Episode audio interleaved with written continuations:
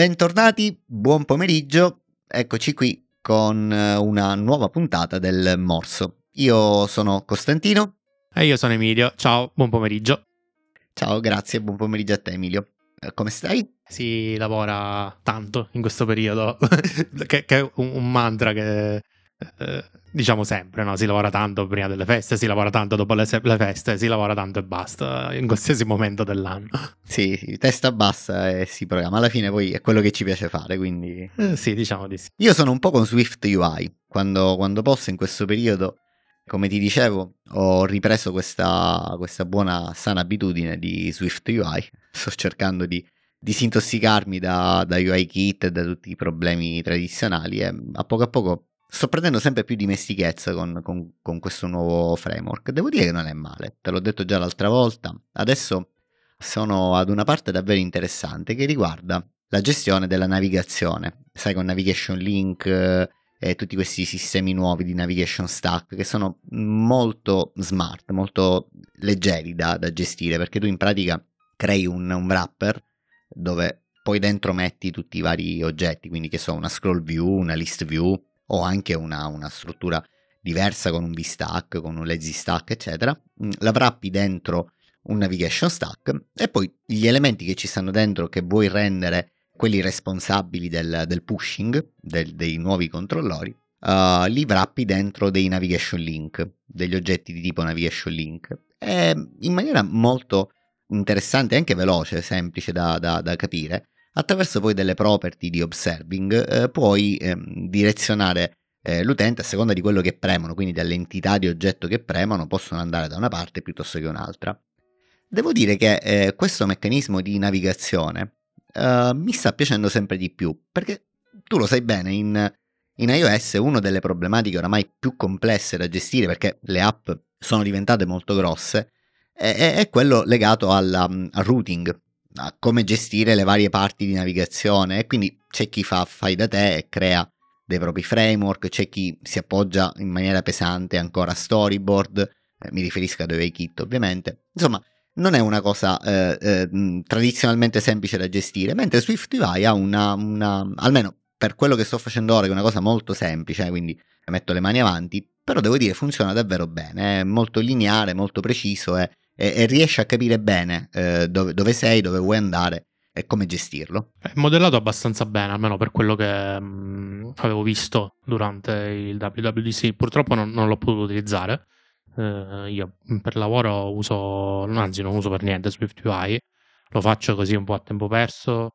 Mi, mi piacerebbe, piccola parentesi, apri, creare un'app da pubblicare sullo store fatta in SwiftUI, anche un'app stupida, mm, giusto per avere un playground no? da utilizzare per fare sperimentazione e per aggiornarmi di anno in anno man mano che il framework evolve. Credo sia un, un buon esercizio che dovrei fare. Non ho il tempo di farlo, ma mi, mi piacerebbe farlo. Però sì, mm, effettivamente una delle grosse novità di quest'anno è stato il sistema di navigazione che è migliorato tantissimo e ti permette anche di rendere persistente lo stato di navigazione, per cui gestire anche deep link, fare cose un pochino più evolute. Eh, non so come si comporta con scenari più complessi di quelli standard eh, del navigation controller, eh, diciamo tradizionale, no? Quindi, per esempio, mixare, che ne so, tabbar, eh, eh navigation controller embeddati, eccetera, eccetera. Quello andrebbe un attimo studiato. Però è sicuramente un passo avanti rispetto a, al niente che c'era prima, quindi mi piacerebbe anche vedere qualcosa del genere in UIKit, un, un supporto un pochino più, più evoluto rispetto alle soluzioni fai da te di cui, di cui facevi menzione sì, prima, sì. anche perché eh, UIKit rimane una bella fetta ancora di, di mercato per quanto riguarda i framework di sviluppo su piattaforma iOS. Ma non ne abbiamo parlato, ma tu ritieni che ci sarà una, una, una crescita, diciamo così, di UIKit, ad esempio a questo WWDC, che è alle porte oramai? Eh, tu credi davvero che ci saranno dei cambiamenti in quella direzione, o meglio, eh, secondo te eh, ci saranno eh, cambiamenti sia in direzione UIKit, quindi innovazione sia in, in direzione UIKit e anche in, in direzione Swift UI, o magari eh, UIKit resterà un po' un legacy framework e tutta la fetta nuova eh, di, di, di, roba che vedremo sarà eh, ehm, appannaggio di Swift UI. mm, non credo sia ancora il momento di considerare UIKit Legacy, perché lo usano dentro Apple anche in maniera molto pesante.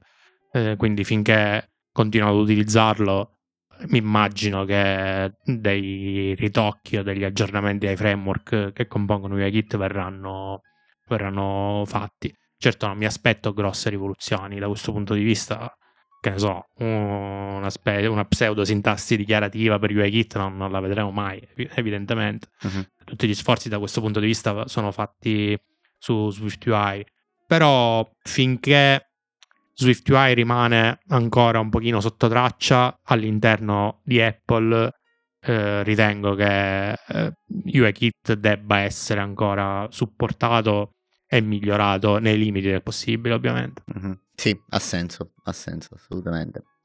Senti, a proposito di WWDC e di, di innovazioni, mi dicevi proprio poc'anzi, prima ancora di, di entrare in trasmissione, mi, mi hai dato un bel gancio per un possibile argomento. Mi riferisco a, ad iOS 16.4. Sì, in pratica quello che succede di solito con Apple, almeno negli ultimi anni, è che tutte le volte che viene reso disponibile alla massa di utenti una versione di iOS, il giorno stesso o il giorno dopo viene aperta la beta della release successiva, le, le cosiddette point release, quindi uh-huh. 16.1.2.3.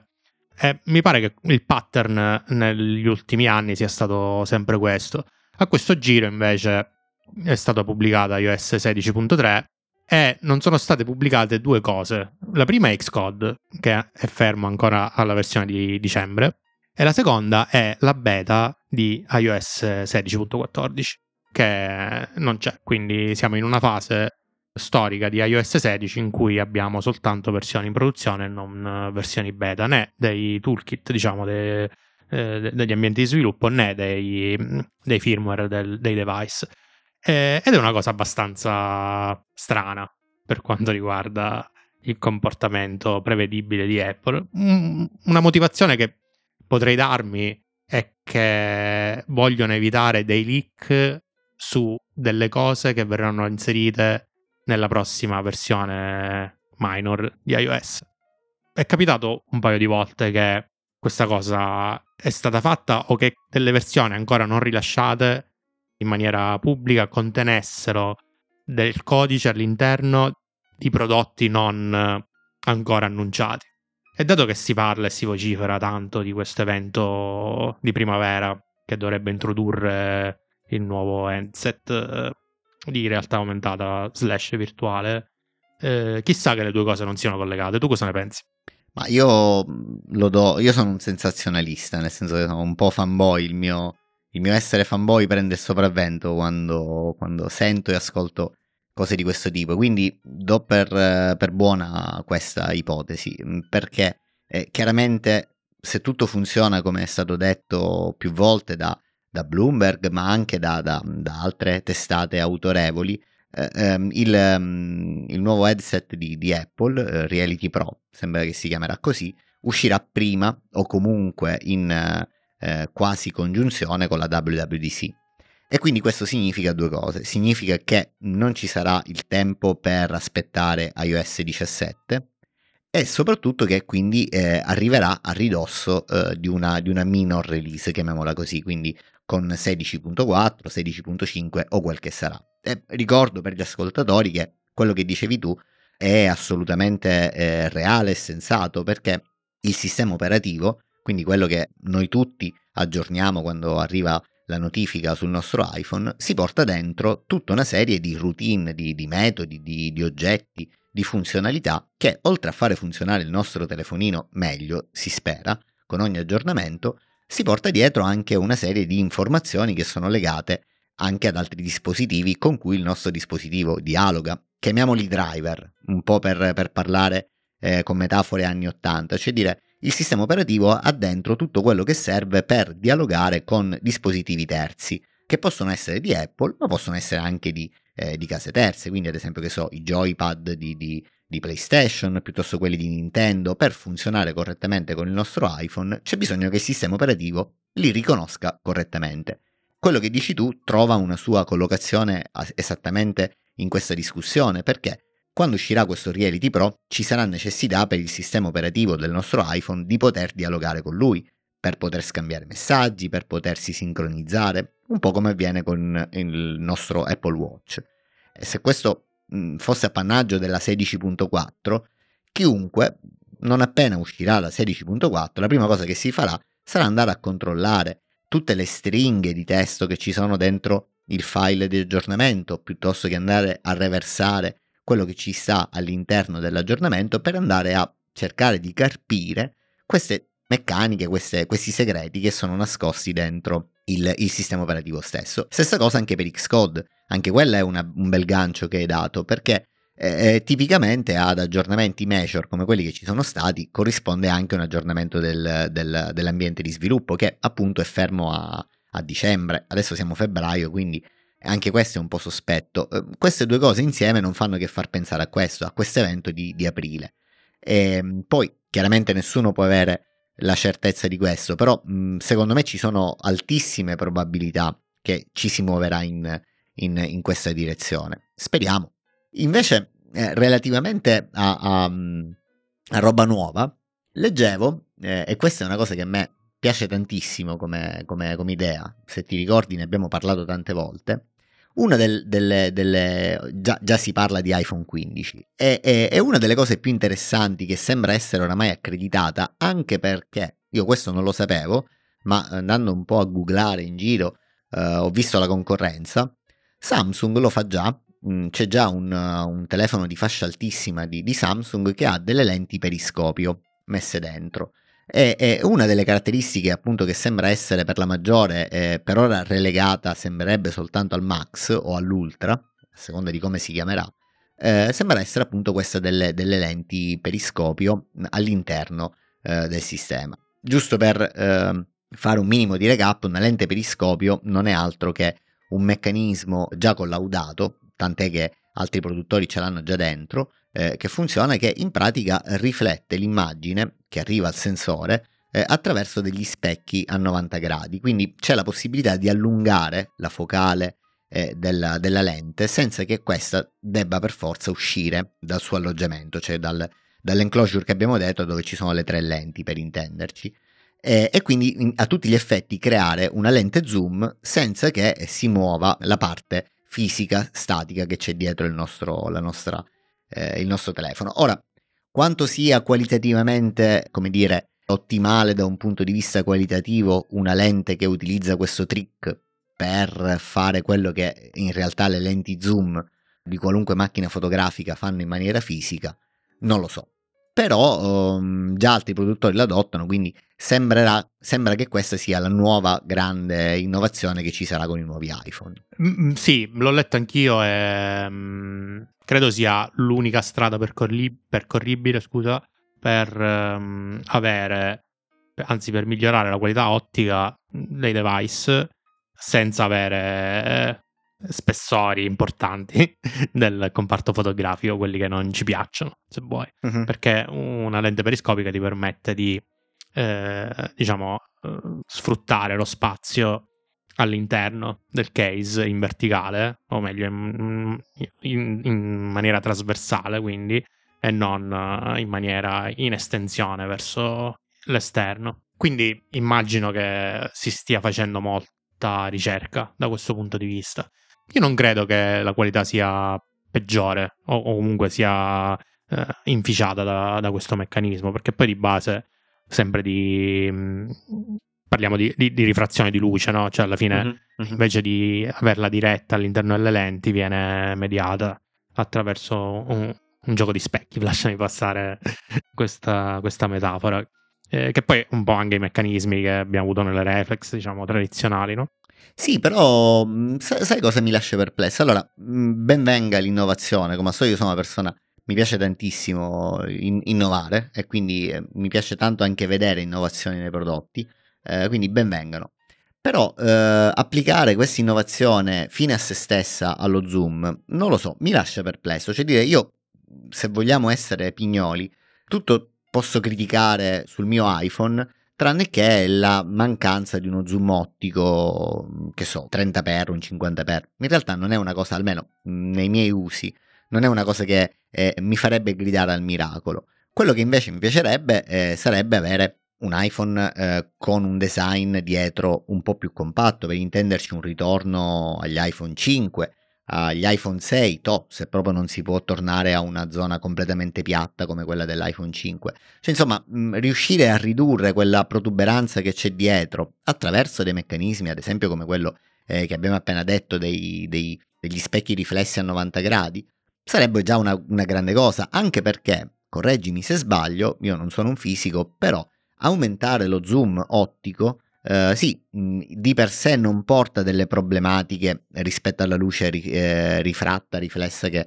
che arriva al, al, sensore, però porta dei problemi relativamente alla stabilizzazione dell'immagine, perché più è grande questo zoom, più è necessario computare una stabilizzazione a livello ottico eh, e anche a livello software eh, più pesante. Sì, ma infatti secondo me l'obiettivo diciamo, principale non è tanto quello di avere dei super zoom a livello ottico, quanto quello di riuscire a eh, ridimensionare un pochino l'ingombro che eh, fotocamere, diciamo, di qualità superiore eh, necessitano utilizzando il layout, diciamo, tradizionale, quello che abbiamo fino adesso conosciuto ne, negli smartphone. Uh-huh. Eh, infatti, non so se tu hai visto i nuovi Samsung, quelli che sono stati presentati. No, no. Eh, ecco, se li vai a vedere, eh, la parte posteriore dove ci sono le fotocamere è molto più discreta rispetto al passato, comunque rispetto agli iPhone. Non hanno quella protuberanza, per intenderci.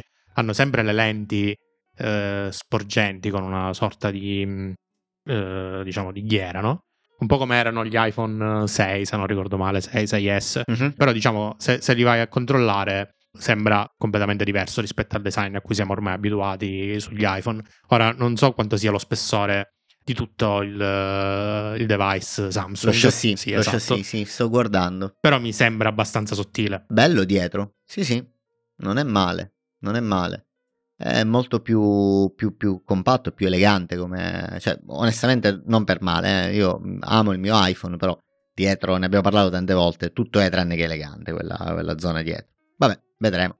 Poi, tra l'altro, sembra che vogliano anche condire questa cosa qua con, con un case nuovo soltanto per la versione Pro. Eh, con un case in, in, titanio, un po' come, come c'è sul, uh, sugli Apple Watch. Sì, è, diciamo anche qui fa parte di, evoluzione dei materiali, forse anche un po' per diversificare la fascia premium da quella un pochino più consumer. A me, diciamo, l'esperimentazione sui materiali mi è sempre piaciuta uh, in Apple, quindi ben venga. Qualcosa di diverso rispetto all'acciaio, che non mi fa proprio impazzire. Mm, io ormai ha più di un anno che ho il 13 Pro, devo dire che non mi dispiace, ma non mi fa gridare al miracolo di quanto è bello questo, questo device. Sarà che forse mi ero ormai troppo abituato alle versioni un pochino più arrotondate rispetto a queste squadrate.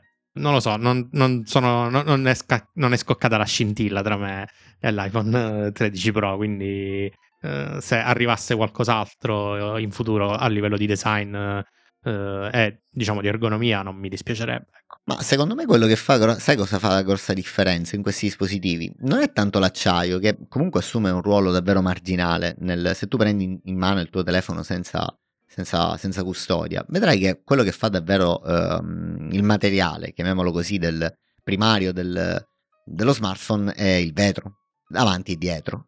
E questa cosa qui, secondo me, ehm, ci sono delle, delle limitazioni legate eh, alla, all'induzione, quindi per la ricarica induttiva eh, dei nuovi dispositivi, però tutto questo vetro non lo so quanto possa essere utile in un telefono di nuova generazione, cioè se si riuscisse a tornare a materiali un po' più, eh, più leggeri, più versatili come il policarbonato, secondo me non sarebbe male. Eh. Capisco che non è premium, cioè il policarbonato per definizione non è premium, però eh, dà un senso di, di, di leggerezza, di compattezza che il vetro, per quanto materiale nobile, mm, secondo me non dà. Eh, sì, potrei anche mm, diciamo rinunciare a queste caratteristiche diciamo premium su device di fascia alta per dei materiali un pochino più chiamiamoli chip però che diano una sensazione un pochino più di maneggevolezza di leggerezza io ripeto, secondo me esatto. l'iPhone più riuscito è stato il 6 in tutte diciamo, le sue incarnazioni eh, successive, quindi 6 Plus o 7. A me, diciamo, in mano mi dava questa sensazione di, di leggerezza, di maneggevolezza che non ho mai trovato in nessun altro eh, device successivo. Quindi eh, a me non dispiacerebbe eh, tornare a materiali un pochino più meno nobili, diciamo, come il vetro. Poi penso che i prototipi loro li abbiano eh, e non li facciano sì, uscire, sì, probabile. Magari loro poi scelgono quello che conviene di più a loro, quello che loro pensano sia migliore. Comunque devo dire, secondo me, la butto lì, poi vedremo se, se questa sarà una previsione corretta. Non ci sarà mai un iPhone Ultra, perché chiaramente il brand è stato già rubato da, da Samsung. Cioè, sto vedendo qui nella lineup nuova che hanno, c'è questo Galaxy S23 Ultra. Quindi sarebbe davvero una... Cioè, si aprirebbe la strada per una polemica infinita che finirebbe con dei meme eh, infiniti su, su, su, tutti i vari social. Se eh, dopo l'uscita del Galaxy S23 Ultra avesse la, la triste idea di eh, tirare fuori l'iPhone 15 Ultra. Non, non, non, non, cre- cre- non, credo che ci sarà, anche perché ce l'hanno già, cioè hanno, hanno già il branding con il Max, quindi non lo so. La, la vedo difficile che, che, ci sia un pivoting nel naming, nel branding eh, rispetto al modello di punta. Secondo me resterà Max. Comunque devo dire, sono davvero belli questa, questa serie S23. Parlo del L'Ultra non lo so, io non mi trovo con queste cose con pennini super grandi, eccetera, ne abbiamo parlato. L'S23 normale, questa parlo della parte dietro, con le tre fotocamere in line-up verticale, in stack verticale, molto discrete, secondo me non sono assolutamente male. Mhm, sì. se, questo, se, questo, è il risultato della,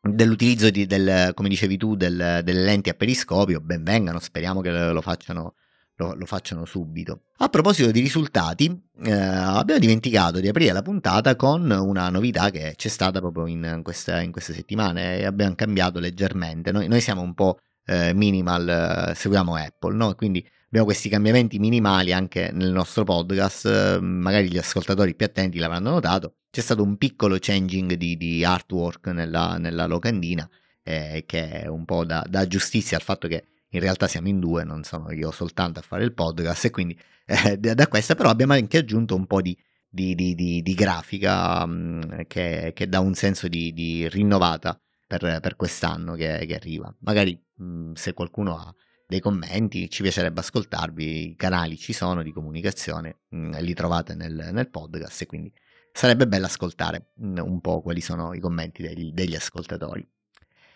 parentesi, mm, diciamo podcast mm, a parte, ecco, ci sono anche delle altre, eh, dei nuovi leak, a proposito di leak, eh, relativamente a dei foldable device che Apple vorrebbe port- che sta portando avanti, eh, quindi oltre a Reality Pro, eccetera, sembrerebbe che ci sia questa linea di, di ricerca e sviluppo parallela in cui eh, dei dispositivi foldable eh, in carbonio possano prendere il posto degli iPad tradizionali per di più potrebbe essere molto utile questa cosa qua anche per un super rumored eh, dispositivo da, da, da, tavolo che faccia un po' eh, prende il posto della Apple TV come hub eh, centrale all'interno di un ecosistema Apple. Mm, per chi non lo sa, eh, se si vuole utilizzare appieno le funzionalità di HomeKit eh, in un ambiente, in un, in un ecosistema Apple, è necessario avere un hub. Un hub può essere un iPad, ad esempio, ma può farlo anche un Apple TV. Ecco, da quello che leggevo, Apple sta eh, direzionando molti sforzi eh, legati appunto a delle innovazioni su display che possano eh, anche essere spostate su dispositivi eh, da tavolo, un po' per intenderci, credo che lo faccia eh, Amazon questa cosa con eh, Alexa, insomma c'è questa direzione che secondo me non è male, anche se mh, non lo so, Apple non mi pare abbia mai puntato molto sul, sull'aspetto touch visivo, piuttosto la, ha, ha, puntato tanto sulla, sulla, sull'aspetto audio, quindi mi riferisco agli HomePod, ne sono uscite nuove versioni, insomma mh, sembra essere stata sempre più discreta rispetto ad altri, quindi che ci sia questo cambiamento mi lascia un po' perplesso, anche se rumors eh, dicono questo. Io non ci credo, se devo essere onesto, mm, perché mm, comunque se vai a vedere mm, gli investimenti anche... Eh, diciamo a livello di immagine che ha fatto Apple negli ultimi anni è stato quello di gestire questi dispositivi sempre con la voce tramite Siri, eh, ha fatto anche il tire di Apple Music, eh, quello controllabile solo con la voce, che costa meno, non so se, se, se ti ricordi ancora che esiste questa Mhm, cosa. mhm, sì, sì. Eh, eh, per cui creare un device che serva solo come hub, diciamo, di casa mi, mi fa stranissimo, considerando che alla fine quasi tutti gli utenti che hanno bisogno di questa roba hanno quantomeno o, un iPhone o un iPad, già ce l'hanno, o una Apple TV, quindi mh, faccio, faccio fatica, anche perché eh, diciamo gli hub eh, di questo tipo si sono dimostrati essere al momento almeno un hobby per Apple più che un, un prodotto eh, diciamo su cui Apple ha investito tanto se devo essere, se devo essere sincero. Quindi anche stesso, la stessa storia dell'HomePod eh, un po' lo dimostra. Prima presentato quello grande poi abbandonato poi il mini poi ritornato quello grande che però è come quello piccolo cioè diciamo è come quello vecchio. Insomma non, non lo so. Non, non, non, vedo grossi sforzi da parte di Apple nell'entrare in un mercato eh, del genere competitivo. Non vedo neanche tanti casi d'uso interessanti per la Apple di oggi. Eh. Poi magari le cose cambiano con, con, il tempo. Mi sembra più un rumor eh, così collaterale che non notizia reale. Ecco. Sì, sì, ma mh, magari ci stanno lavorando davvero su dispositivi pieghevoli. eh, che Sì, sì, potrebbe certo. che potrebbero trovare una loro desinenza, appunto come dicevamo all'inizio, su iPad o MacBook di nuova generazione. Però sì, io sono d'accordo con te, non, non vedo, eh, sebbene sia titolata da tanti eh, eh, blog settoriali, questa storia qui io non la vedo come una cosa realmente applicabile. Cioè sono d'accordissimo con te. Mm, eh, non mi sembra che Apple abbia un, eh, un'intenzione chiara di entrare nella casa degli utenti attraverso dei dispositivi visuali quindi con dei display monkey che si mettono sul tavolo, eccetera. Mm, Non lo trovo molto neanche da Apple. Ma, esatto, ma soprattutto non ha senso fare un device che sia così specifico eh, come caso d'uso. Cioè, Sì, sì. hanno più interesse a venderti quelli che già hanno iPhone, iPad eh, o altra roba che, che ti possono anche vendere a prezzi più alti eh, per fare le stesse cose. Sono d'accordissimo.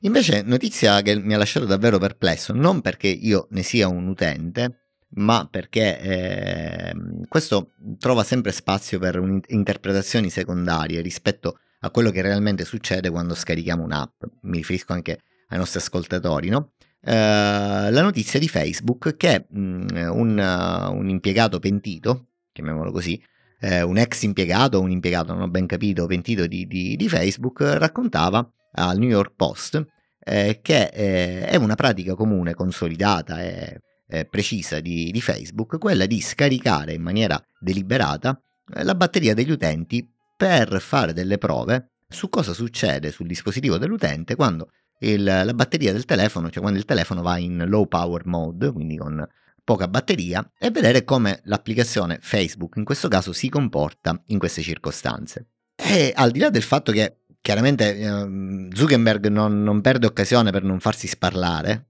cioè, non, non riesco a vederla in altro modo questa cosa, ci sono due, due- due persone che davvero non riesco a tollerare, che sono una è Zuckerberg e l'altra è Elon Musk, Eh, però eh, cioè, eh, entrambi eh, facenti parte del, del mercato cosiddetto dei social, però lasciando perdere questo- questa cosa qui è una considerazione assolutamente a margine e, e personale, quello che mi lascia perplesso è come possa eh, oggigiorno succedere una cosa di questo tipo, cioè dire fare- scaricare un'app mh, è un'operazione che l'utente oramai è, è così abituato, è così trusted, così ehm, affidabile come operazione, mi riferisco a quella di scaricare un'app dall'App Store, che si porta dietro delle problematiche pericolose, come appunto questa cosa qua, cioè dire permettere ad, ad un- uno sviluppatore terzo eh, di poter creare dei disservizi a livello di eh, utilizzo proprio del dispositivo, in questo caso dell'iPhone, attraverso un'applicazione è davvero una cosa che eh, fa riflettere. Ora, chiaramente eh, que- questo non è puntare il dito contro Apple, contro l'App Store, perché eh, ci sono poche strategie con cui è possibile prevenire una situazione di questo tipo, perché eh, eh, se io scarico l'app e questa app si porta dietro una logica silente per cui facendo una chiamata al server di, di Facebook ad un certo punto per l'utente XYZ eh, si scatena un comando del tipo scarica la batteria dell'utente, questa cosa Apple quando fa la review dell'app non lo può sapere, né tantomeno può andare in, ad interpretarlo attraverso quello che ha, perché ricordiamo quando si sottomette un'app, eh, Apple non ha i codici sorgenti dell'applicazione, ma bensì ha il compilato, cioè l'applicazione vera e propria che un reviewer di Apple testa in maniera manuale e vede che tutto funzioni come si deve, quindi che ci siano l'aderenza a tutte le guideline che sono state specificate, eh, dalla policy con Apple e così via. Quindi una cosa di questa non la si può testare prima.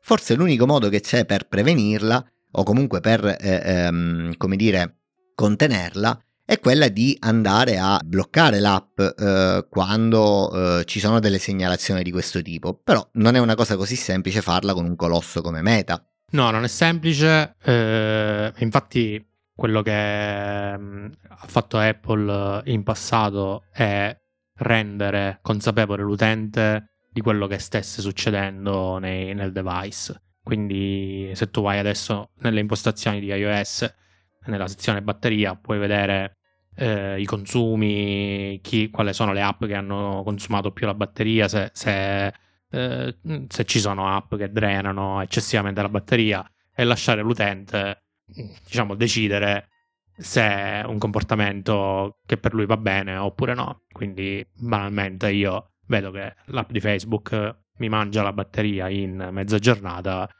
posso decidere di disinstallare l'app di Facebook e non utilizzarla più. Certo, ovviamente più è grande l'azienda, più è importante il servizio che l'azienda offre e meno io sono incentivato a privarmi eh, delle app, dei servizi di quell'azienda. Quindi, da questo punto di vista, esatto. quello che potrebbe fare Apple, parliamo del caso specifico, eh, perché poi diciamo di violazioni di questo tipo ne sono uscite tante eh, negli anni e da parte di tante aziende. Nel caso specifico, per quanto riguarda la batteria, Apple potrebbe fare un po' di auditing utilizzando appunto gli strumenti che già esistono all'interno di iOS e alzare delle bandierine nel caso in cui rileva dei, diciamo, dei comportamenti anomali da parte delle app, eh, quindi delle procedure automatiche all'interno del sistema operativo. E dopodiché eh, Apple alza il telefono, chiama Mark Zuckerberg e gli dice: Amico, qui c'è qualcosa che non funziona. Non so se è deliberato oppure no, però cerca di, di risolvere la questione. Oppure potrebbe limitare banalmente in maniera programmatica, eh, diciamo, quello che le app possono fare o il tempo di GPU che le app possono, possono impiegare nel momento in cui... Questa cosa qui sia già così. Cioè dire... Eh, Sì, ma ci sono tanti modi per bypassarlo, insomma non è così, non è così facile. Ah, ok. Ok, un po' mi ricorda questa cosa qui, quello che si faceva mh, all'inizio di, eh, di, questa bellissima esperienza che è quella del, del, dello sviluppo di app. No? C'era questo callback home che si faceva quando eh, non si era sicuri che una caratteristica era gradita ad Apple, allora si partiva in un modo e allora poi l'app, una volta che era approvata, chiamava il server a casa e si, eh, si riautoconfigurava la home aggiungendo delle funzionalità, togliendone delle altre. Eh, così che si sperava che Apple poi non rivedesse l'app e poteva stare con queste nuove funzionalità, che è un po' quello che sembrerebbe stia facendo eh, in questo momento Facebook, no? cioè dire per certi tipi di utenti e per eh, campioni di utenti a caso, non so come dire, eh, appunto viene scaricata questa batteria per creare dei test negativi, che poi non ho ben capito che diavolo loro possano eh, tirarne fuori come, come, come, esperimento, cioè com, come risultato, come, come dati. Che cosa, cosa prendono da questa, da questa, roba qua? Cioè, non lo capisco. Mm, onestamente non lo so. Mm, lo dovremmo chiedere a loro. Eh, io, mm, diciamo, inorridisco quando leggo queste notizie o sento queste, queste voci, mi viene voglia di disinstallare tutto. eh, ma infatti comunque eh, se tu vedi spesso queste app eh, utilizzano come cavallo di Troia, diciamo così, per fare questi magheggi i permessi, diciamo, eccezionali che tu gli puoi concedere, come per esempio eh, eh l'aggiornamento in background, la localizzazione, push, queste cose qua. Eh, esatto, la localizzazione. quindi da questo punto di vista io cerco di essere il meno permissivo possibile con uh, le app di terzo, comunque di quelle di cui sa, so già che non mi posso fidare. Eh, sì, sì. Anche a costo di avere un'esperienza un pochino più castrata. Io ci fu un periodo addirittura che non, ho disinstallato l'app di Facebook e ci andavo tramite Safari sul sito. Poi vabbè, ho lasciato perdere. Però per esempio le notifiche le tengo tutte disattivate, anche l'accesso alle foto è eliminato. Non gli faccio fare praticamente nulla. Eh, l'accesso al microfono, niente di niente. L'unica cosa su cui eh, non si può fare nulla è l'esecuzione di audio in background. Quello è un, un permesso che le app possono prendersi a livello di info list, quindi diciamo per default, senza chiedere l'autorizzazione all'utente. E possono, per esempio, aprire un player eh, in modo che venga eseguito un, uh, un, audio anche senza niente, cioè quindi un silenzio essenzialmente in background, con solo l'obiettivo di tenere l'app in vita anche se l'app è chiusa. Però questo te lo deve approvare Apple. Sì, te lo deve approvare Apple, però è, è abbastanza, è, è, un permesso abbastanza semplice da farsi approvare perché alla fine tu dici io eseguo, che ne so, un, uh, de- è un'app che mostra dei video, quindi con player video, eh, è, è l'audio in background, te lo, fai, te lo, fai, approvare per questa ragione, quindi ah, okay. non, è, non è complicato, ecco. Sì, a quel punto, una volta che hai l'audio in background, metti questo silent, questo white noise per intenderci in, mm-hmm in background e quindi puoi fare quello che vuoi, cioè puoi tenere aperte processi di, di, di, network, puoi far scaricare la batteria facendo un loop infinito, insomma c'è di tutto di più, magari è proprio quello che sta facendo Facebook perché credo che comunque io non ho l'app Facebook però eh, credo che loro abbiano questo tipo di permessi perché appunto hanno i video, hanno l'audio, insomma non è, non, è, non è difficile per loro farsi approvare questa tipologia di permessi. Immagina come sarà bello il mondo con il side loading. Mamma mia, ma, ma, infatti, guarda, ne abbiamo parlato tante volte in passato, l'anno scorso, cioè questa storia qua del, del side loading, io spero che fino a quando Apple avrà la forza lo respinga tutto tondo perché diventerebbe davvero una, una, un'arena non più governabile, eh, perché oramai l'interesse di tutta questa, questa serie di persone, di queste aziende di dubbia etica, è proprio quella di arrivare al tuo telefonino non più tanto il computer, perché il computer è uno strumento oramai, lasciami dire, non in disuso, però eh, non è importante quanto il dispositivo mobile. E arrivare a quello è, è, l'obiettivo di tutti. E se non c'è nessuno che pone delle, delle, delle barriere da questo punto di vista, diventa, pericoloso. And- Android in realtà ce l'ha questo side loading, però devo dire anche che questa pratica del side loading non è così comune tra gli utenti, scusami il gioco di parole, comuni. Uh, io ho tante persone che conosco che utilizzano Android e loro non hanno neanche idea che si possa fare questa cosa, cioè che tu possa scaricare un'app che non sia una che scarichi dal Play Store di, di Google. Non so quanto questo sia uh, giochi a favore di, di Android o meno, perché allo stesso modo come tu non sai che questa cosa possa succedere, e, e può capitare diciamo che qualcuno ti inoculi eh, senza che tu lo sappia un'applicazione dentro il telefono quindi è, è sicuramente una cosa pericolosa forse se, se, proprio si deve fare questa cosa qui servirebbe un qualcosa tipo quello che c'è su, su, su Mac no? Mm, cioè da preferenze devi esplicitamente abilitare eh, la particolare applicazione cioè quando scarichi un'app sul tuo macOS e la provi ad aprire se non è un'applicazione correttamente firmata attraverso i meccanismi standard di Apple, eh, allora ti, ti, appare il pop-up che ti dice guarda che questa applicazione l'hai scaricata da internet, non è ufficialmente firmata, è firmata da una persona sconosciuta, quindi o mi dici che la vuoi aprire eh, in maniera esplicita oppure io non te la apro.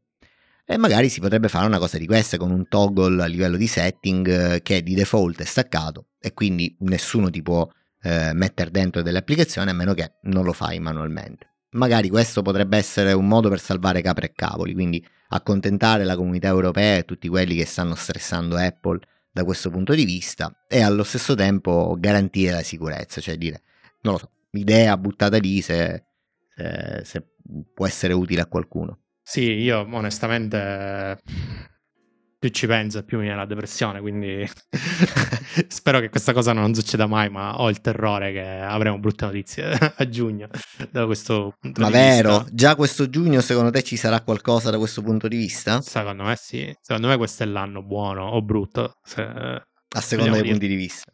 Mm-hmm.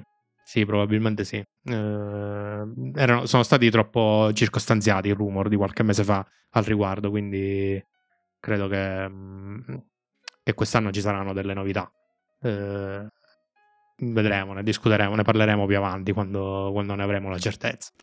Boh, vedremo. Va bene Emilio, eh, credo che il nostro tempo che ci siamo dati a disposizione, come al solito, sia, mh, sia arrivato. Quindi non mi resta che augurarti un buon fine settimana e a risentirci settimana prossima. Grazie. Ciao Emilio. Ciao.